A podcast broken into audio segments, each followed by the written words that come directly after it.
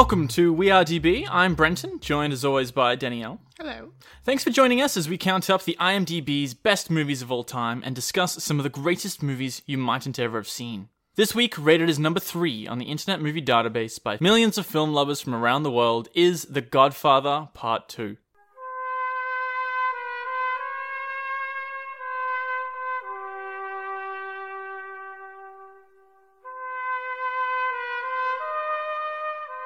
Released in 1974, starring Al Pacino and Robert De Niro as the leads, The Godfather Part 2 is a combined sequel and prequel of the 1972 film The Godfather, opening in 1958. Partially based on the 1969 novel by Mario Puzo, the film is written for the screen by Puzo and the film's director, Francis Ford Coppola. Just to clarify, this week's episode is not a continuation of last week's The Godfather. It is mostly discussing about the movie The Godfather Part 2. Mm-hmm. It's just a coincidence that the sequel comes like a week after this right one. After, yeah. Yeah, which is kind of a good thing because we get to talk about it immediately after. I don't know if any other sequel directly comes in line. Follows. Yeah, I don't think they do. And we're not going to exactly go into hard spoilers right now, but we will be making the assumption that you have seen the first Godfather movie, so keep that in mind. Yeah, I do. This movie pretty much picks up right where the last one left off. I mean, it's a little bit later, but Yeah, the last one was ended in 1955, and this one picks up in 58. So it hasn't been too much longer and doesn't look like much has happened. exactly. Which is nice for the audience because you don't feel like you've really missed anything. Maybe that's why it's it's part two and not The Godfather two because it's a continuation of the exact same story and not necessarily a That's- sequel. That's an interesting perspective. I think it's very fitting as well. And let's also talk about the fact that this this movie is really two movies. Yeah, in yeah. It could have just been sort of released as a prequel and this a sequel, but they've done a very good job at splicing them together and saying no, this is going to be a three and a half hour epic of Mhm. just here's young Vito and young Michael's story running parallel with Vito's. I think it's really interesting also.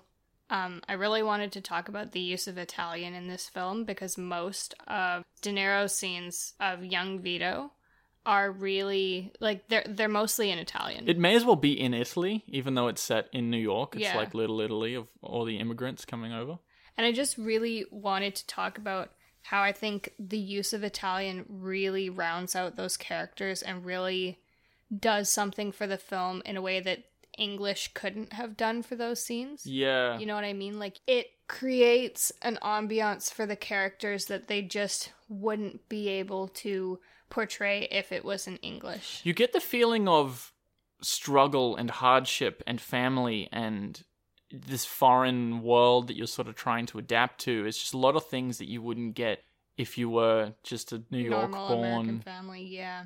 And I think again with you saying you might as well just be in Italy, you really could be because there is English in those scenes, right? So there's times when characters are speaking English, characters are speaking Italian, and it's just they seem so much more truly themselves in Italian. Yeah. You know what I mean? And you you look at these characters like there was one character in particular, uh, Signor Roberto, who isn't particularly important, not really, but I thought he was just such a token Italian character, and pretty much all of his lines were in Italian. It's more conducive that language, I think, to the nuances that we as non-Italians see as, you know, stereotypically Italian Yeah. and created a more richer scape for that part of the movie. I feel like this movie was is a lot more Italian than the the first one, which was very Mhm. Italian. They actually went to Italy, particularly with that opening scene with Michael's son's communion. It's all very Italian Catholic. The way that they handle family and the food and just their culture in general just feels it feels like you're watching an, an Italian movie that's Mhm. partly set in America.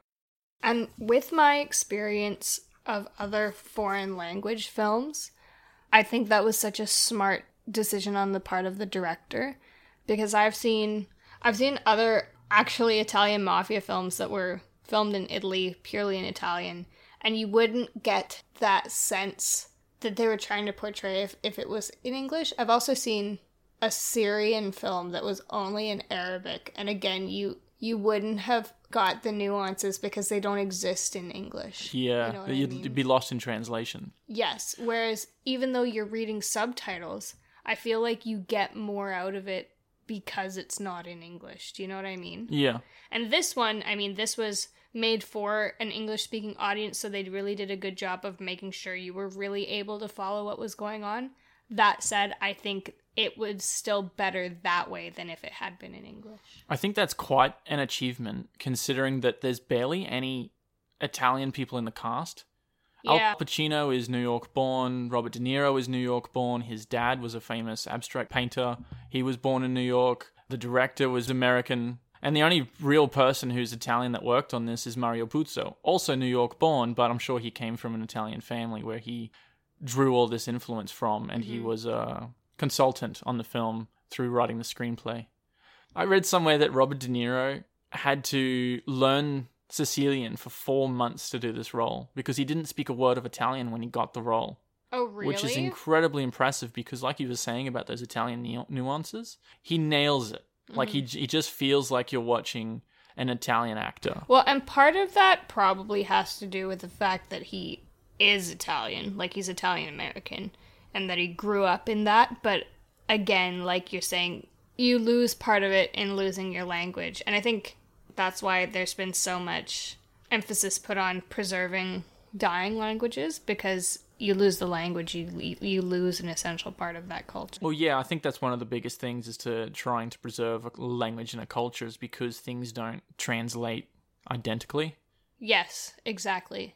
There's concepts that don't exist. Yeah. another one for sure. I wanted to also point out I thought it was interesting and I've I've got friends who are native Italian speakers and I've noticed this with them also, but that I think it's interesting that so if you have a man who speaks Italian and English, he generally has a higher pitched voice in Italian than in English, and for women it's the opposite. They generally have a higher pitched voice That's an in interesting English note. than in Italian.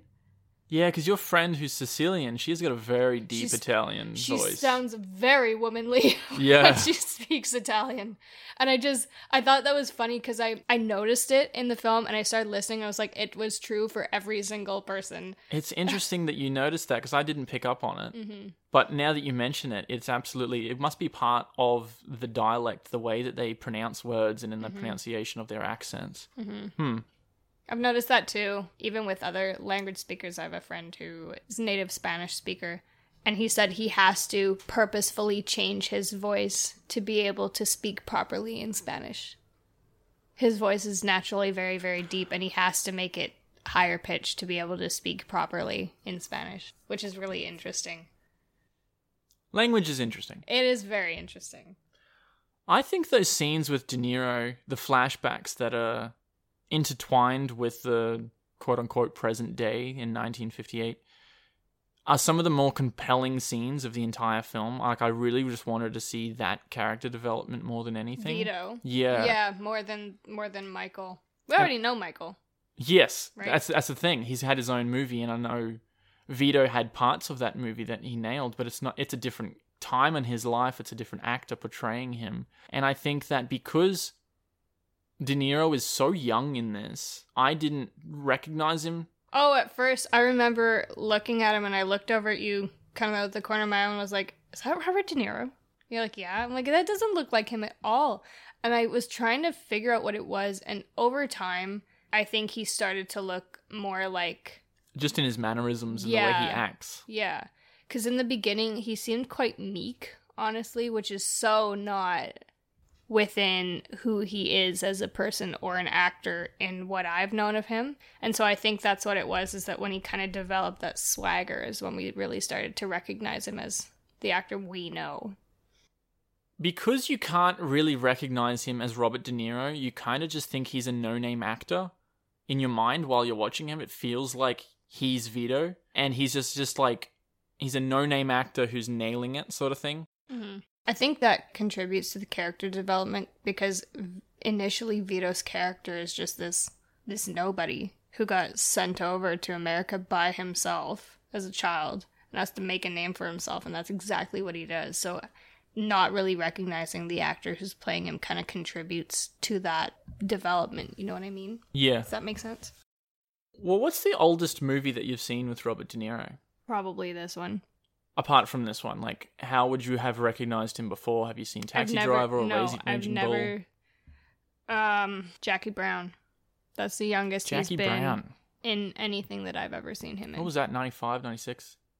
No, it was 97. I'm used to him having gray hair in anything that I've seen him in. I think I've seen him in Cape Fear, which is 91. And that was like 17 years after this. So he, he just looks very different. Mhm. Actually, I've seen him in Goodfellas, which was 1990. So 16 years later, I saw him in that. And he does still have that mafia Italian in, in Goodfellas. But he doesn't look like he does in this. He's, he's probably in his early 30s in this film. if that, Yeah. honestly, yeah.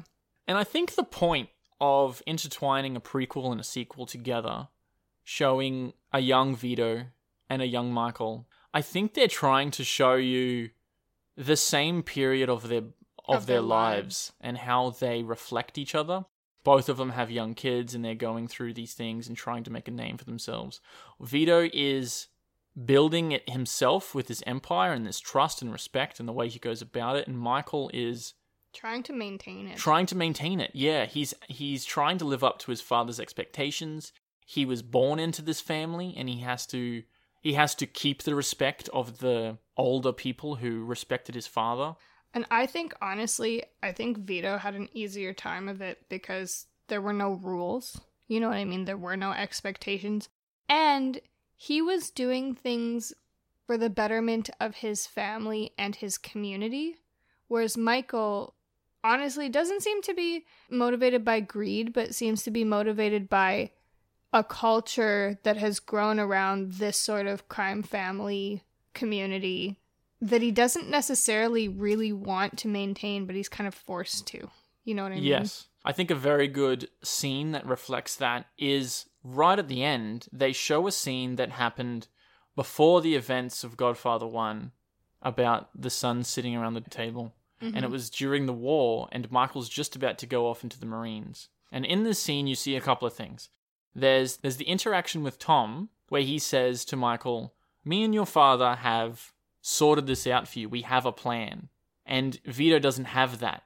He's building it himself. So Michael has these predisposed sort of ideas as to who he's meant to be and what he's meant to do. And you also see Well, and there's a struggle there too because he's kind of fighting it. He doesn't want to fit into that box. that's my point. yeah. That was the point. I was going to say he's also saying, I want to go do this thing. It's not to do with the family business. And Sonny loses his mind a bit in that scene because of that. He's like, How dare you? Because that is seen as a sign of disrespect. to the family. But that's really just highlighting Michael's character. And he's saying, I want to go fight in the war. I want to go live my life and not my father's. And that is a very good reflection of the entire movie because you get to see here's a little bit of Vito's life, here's a little bit of Michael's, a little bit of Vito's, a little bit of Michael's. And then right at the end, you see that scene and it just sums up Michael is not his father. Mhm. And I think that really encapsulates that. I think this movie is more about the family d- drama and dynamic than the first one was. It's it's very much those dramatic scenes of Michael with his family and his men and those interactions with Kay more so than the actual mafia scenes and the crime scenes. Well, th- because it's been set up for you already. That is yeah, You- that's a good point. With the first movie, it was developed and you were introduced and you came became very familiar with them. So now you you have the opportunity to explore that dynamic. Yeah, you wouldn't be able to do that in the first film as well. Unless it was six hours long. You know Yeah. what I mean? Yeah. The most iconic f- parts of the first movie are very crime oriented. They're very like sort of fast paced sort of crime scenes. While this one, I felt like the most interesting scenes of it were those interactions with Michael and his people and those family dynamics. We didn't really get to see Michael as the Godfather in the first one. There was like one scene at the end, and then this one, you get to see him for the entire thing. What kind of Godfather is he? How does he handle political situations and situations with his enemies and his family? And I think that is very interesting, and I think you couldn't really do it without someone like Al Pacino. I think he's great in that role, and that's why he was nominated again for the Oscar. And by the end of the movie, you really have a sense of who is Michael Corleone. How is he as a person and in this family business? How does he handle everything? And I think it's reflectively different to what his father was, which is why they probably have those two storylines in parallel. Mm-hmm. The very opening scene of the first Godfather, Vito is very sort of he's very logical and, and business oriented and he knows what is best for him. He doesn't act emotionally. And I Mhm. think sometimes Michael does. Well, because he's he's trying to preserve what he's always had. He's not trying to build it up or break it down. He's trying to just keep it the way it is. And the the nature of the beast is that in order to keep it that way, you have to continue a very specific dynamic that in reality just isn't possible to keep.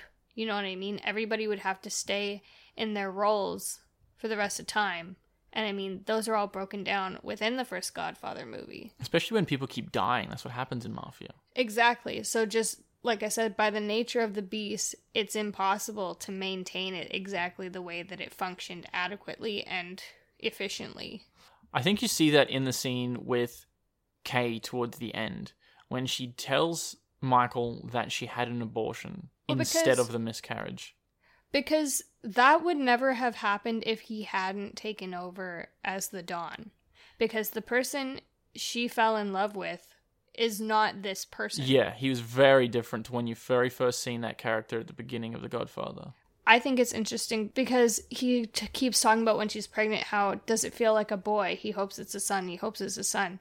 In the first movie, when we're first introduced to Michael and Kay, I don't think he would have cared. You know what I mean? I think he would have just been happy with a child.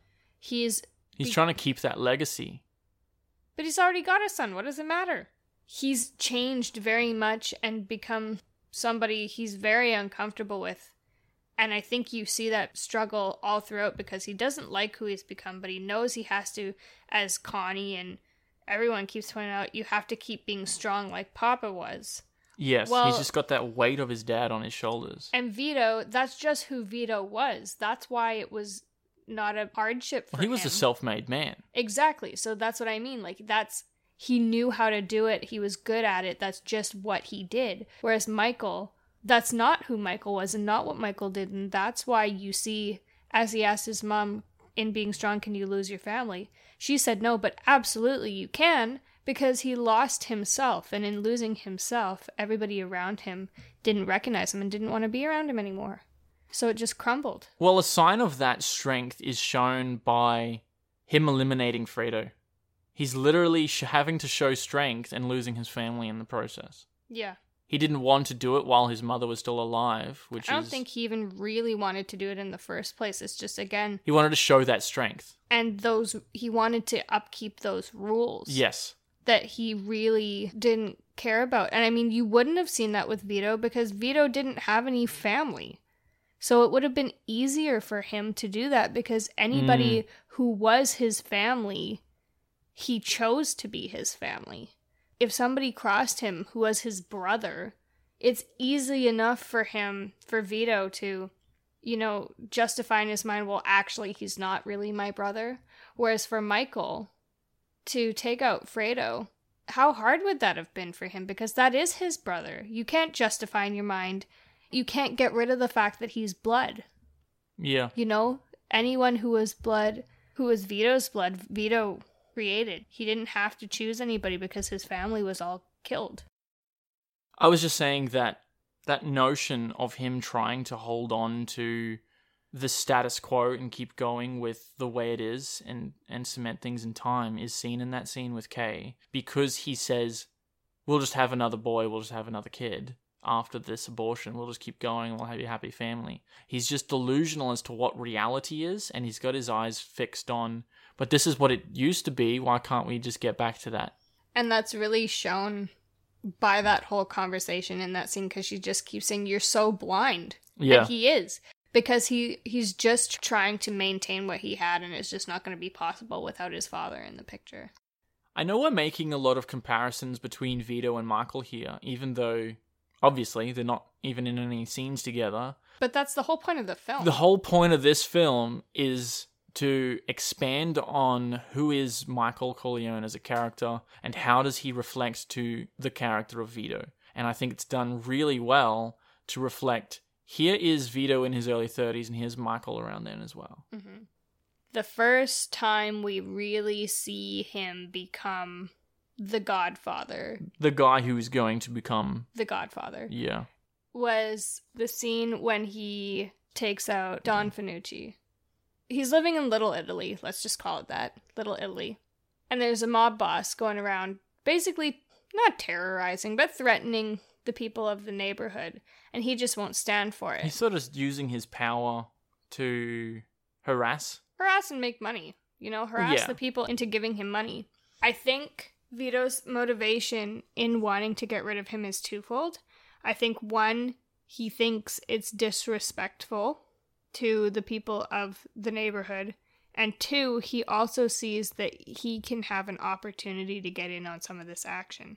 Well, You it's know what I interesting mean? you say those two points straight after saying he didn't like how he, he was harassing and making money. Because when Vito becomes the Don and the person that he he becomes, he's not like this other Don. He is trying to gain power through respect and treating people nicely, and you see that even when he does have power toward the end there, he doesn't do it out of threatening for violence No. and things.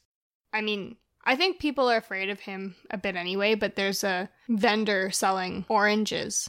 And he picks out some oranges and he, Vito goes to pay, and the vendor says, No, no, it's free. And he says, That's very kind of you. I'll remember that. If you need anything, you come to me.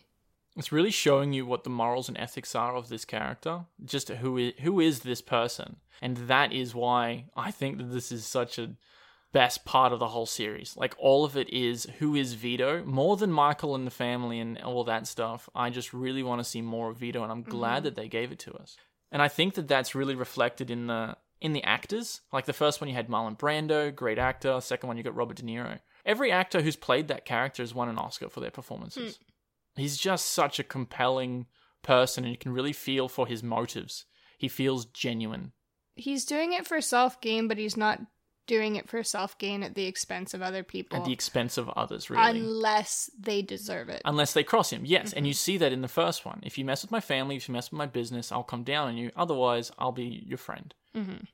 I really re- can respect that, and that's the point of the character. just to go back to the murder of Don Fanucci, we were raving over that scene because we just thought everything about how it was structured and planned out was so clever. There was no dialogue, and there was there was only like ambient sounds of the background, and yet you could tell exactly what his process was and what he was thinking and why he was doing it. He was just so smart.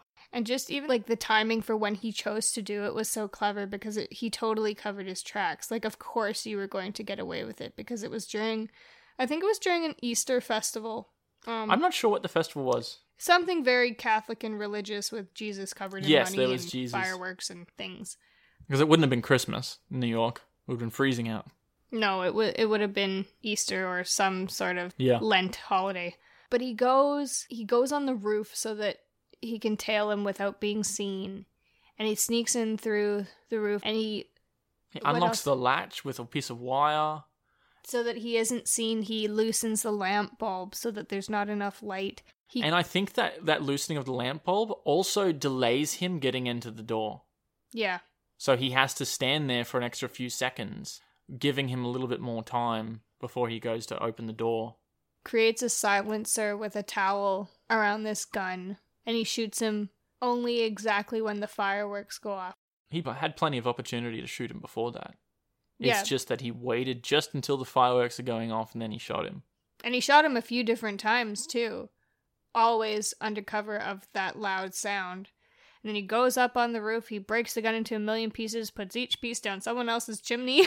It's a great reflection on character building. Like the whole that whole scene. and how he's so driven by logic. He thinks everything through, Yeah. right? He had anticipated every little bit of it. Which you do see again, not to go too much back to the first Godfather, but with the drug dealing scene, he can see he didn't want to get in on that, even though it would have been very lucrative, because he could see the flaws in He it. He could see all the outcomes and he he did like a little risk assessment as to whether or not this is worth taking up upon. And he didn't find that it was. Yeah. I was looking at some of the reviews on IMDb, and there are people on there who you either love it or you hate it. There's a lot of nines and 10 after 10, but there's a lot of four and fives. And that could be a couple of things. People generally don't like to like the thing that's popular. That's just what happens. Mm-hmm. They just like to stand up against it. But I can also see why people wouldn't think that this is one of the greatest sequels ever, one of the greatest movies of all time, because it's so slow paced. It's a three and a half Yeah. hour epic. It's about character development and those little things about the interactions between the characters. And I really think it's one of those films too, just like The Godfather Part 1, you have to watch this at least a couple of times to be able to draw everything out of it. Cuz I remember again with this one there was a point probably a third of the way through I'm like, "What the hell am I watching? I don't know what's going on." Yeah, I had You to know what we I had to pause it a couple of times and be like, okay, let's just break down what did we just watch for the last twenty Yeah, minutes? what happened? Because it's not entirely clear. I feel like both of them, they very much want to. It's not laying it out for you. You're stepping into the story and you're watching what happens. You know what I mean? They're not like spoon feeding you, so this is what happens here, and then this follows on to the next thing. And I think that's in the pacing. It actually reminded me of the same pacing of the Lord of the Rings trilogy. It's Mhm. part one, two, and three, just like The Godfather. But they're long. They're all over three hours, just like that. It's a it's a marathon. It's an endurance event. It's not just quick succession of bang, bang, bang. Here's a bunch of points. But even then, it is still easier to follow there because of the way they lay out the plot. It is, but I'm just saying that that idea that you're just following along with this journey and it's going to take a while. You're picking up on the little things about these characters and these events and just like following along almost in real time for some of these events. It's just a very good storytelling approach, which I think is also seen in those Lord of the Rings movies, which is why they're so long. It's their endurance events. Do you want to see every little bit about this character and every little bit about these scenes and the way they interact? Because that's what this is. It's a journey that you're going on. And a lot of people don't understand that. They think that it's going to be guns blazing, run in, just action movie maybe because it's about the mafia and a lot of modern films are like that. And if you don't understand what kind of film it is going into it, I can see why you might get a little bored or disappointed in that, and that's kind of fair enough. You have to know what it is for you to truly appreciate it for the movies that they are. And another reason people mightn't like it as much is that not a great deal happens over the three and a half hours. We were trying to think of specific moments and things that happened since watching it to recording this, but we couldn't think of many because the movie's, like you said, uh, about how Vito interacts with that orange vendor and how Michael interacts at his son's communion and his mother's funeral. The way I really thought of it was as if, you know, how in Harry Potter, in whichever one it was where Dumbledore starts to take his memories and put them into What's that thing called? the pensive. The pensieve. and then, you know, you can go into a memory and you're just there observing it but not really interacting. That's what it's like to be someone watching this movie. That's interesting. So you're just like observing these Y- snapshots. Yeah, you're really just you're not watching any blockbuster movie. You're actually just, you know, inserted within the dynamics of this family and you're kind of watching how it plays out and that is The Godfather. Well, that's why it feels like there's not really anything propelling the story forward because nothing really interesting happens in your everyday life. It is a little bit more interesting because they're a mob family. So we apologize if we were more talking around the movie rather than the content itself because that's what the film is.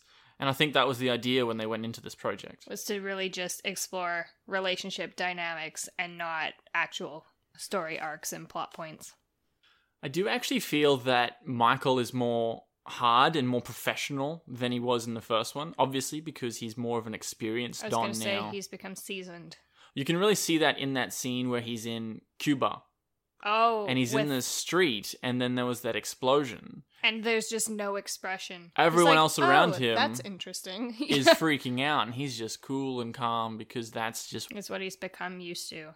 And I think that's absolutely true that he has become experienced. He's grown a shell, really, as you would have to in someone in that position. You'd have to become kind of uh, normalized to a lot of that violence to be able to continue. And I just think it's interesting how quickly he seemed to have been able to do that too, because he was kind of forced into that role. Mm.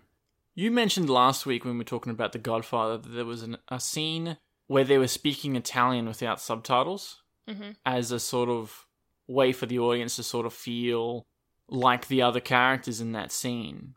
I think that was that actually in the God, the Godfather. In the first one, yes. yeah, I don't think there was any. There was. When he went to Cuba, because Michael doesn't speak Spanish, there are a few scenes where he's looking confused and they're speaking Spanish around him. Oh. And there's no subtitles. I think that was really interesting in both films. A good, an interesting directorial choice because what it does is it creates for the audience the feeling that the character would have. Yes. Um, and the scene you were referring to in the first movie was his meeting with Mr. Sollozzo and the police chief at the Italian restaurant. And the scene, I believe, in this one is, like you said, when he's in Cuba meeting with, I, I think they're mob associates. And I just thought it was a really kind of cool meta moment to be able to sit back and say, I don't know what's going on here. Why don't I know what's going on here? And then you realize, oh, well, nobody really knows what's going on Hmm. here because none of us can follow the protagonist or the main characters or us, the audience. As a whole, I feel like this movie had less iconic scenes, but I kind of liked it better as a whole. I found it was easier to follow Yeah. this one. Well, that's because you already know the names of the characters. And the first one sort of had that as I'm not really sure who everyone is, but this one you didn't obviously have that. It was still a little confusing, but something that I do think that this one does better that I had sort of an issue with the first one was the skipping in time. There was quite a bit of skipping in time, particularly back and forth between Vito and Michael. But it was contextualized. It was, and that's what I had, I'd even made a note last week. I Mhm. said that's fine to do as long as you Mhm. show me why, you know, Mhm. show it to me and contextualize it. And they either did it with showing the actor, either here's Al Pacino, here's De Niro, so you know when you are, Yeah. or they had little cue cards up telling where this is, when this is, or they show you little things like here's Little Italy, here's a train, here's some other technology that they wouldn't have then. Some cues that really kind there of There was a bunch of little cues that was Mhm. done really well, which I didn't feel like there was in the first one. I think this was a better movie, in my opinion, for all of those reasons. Or at least better in those regards, which made it a better movie. You know what I mean? It's almost as if the filmmakers on it have learnt from the experiences of the first one. I agree. I agree. when I go to watch these movies again, I would really like to watch the Godfather saga and see how the two movies splice together in chronological order. Yeah, I'd be really interested to see that as well. I'm really interested to see it as well because I think it'll kind of add some dimension to the plot and make it easier to follow, but also make it more interesting for the audience because you're going to have elements from each of the movies that you would be familiar with, but they're presented in a new light. And I'd, I'd be really excited to see exactly what that looks like and how it plays out. Well, I think that sums up our discussion of Godfather Part 2. Maybe one of these days we'll look at Godfather Part 3. And maybe we'll have a conversation and fill you in on what we think about that too.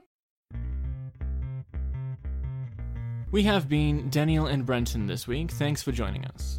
Feel free to subscribe wherever you get your podcasts or comment on SoundCloud. And until next week, thanks for listening.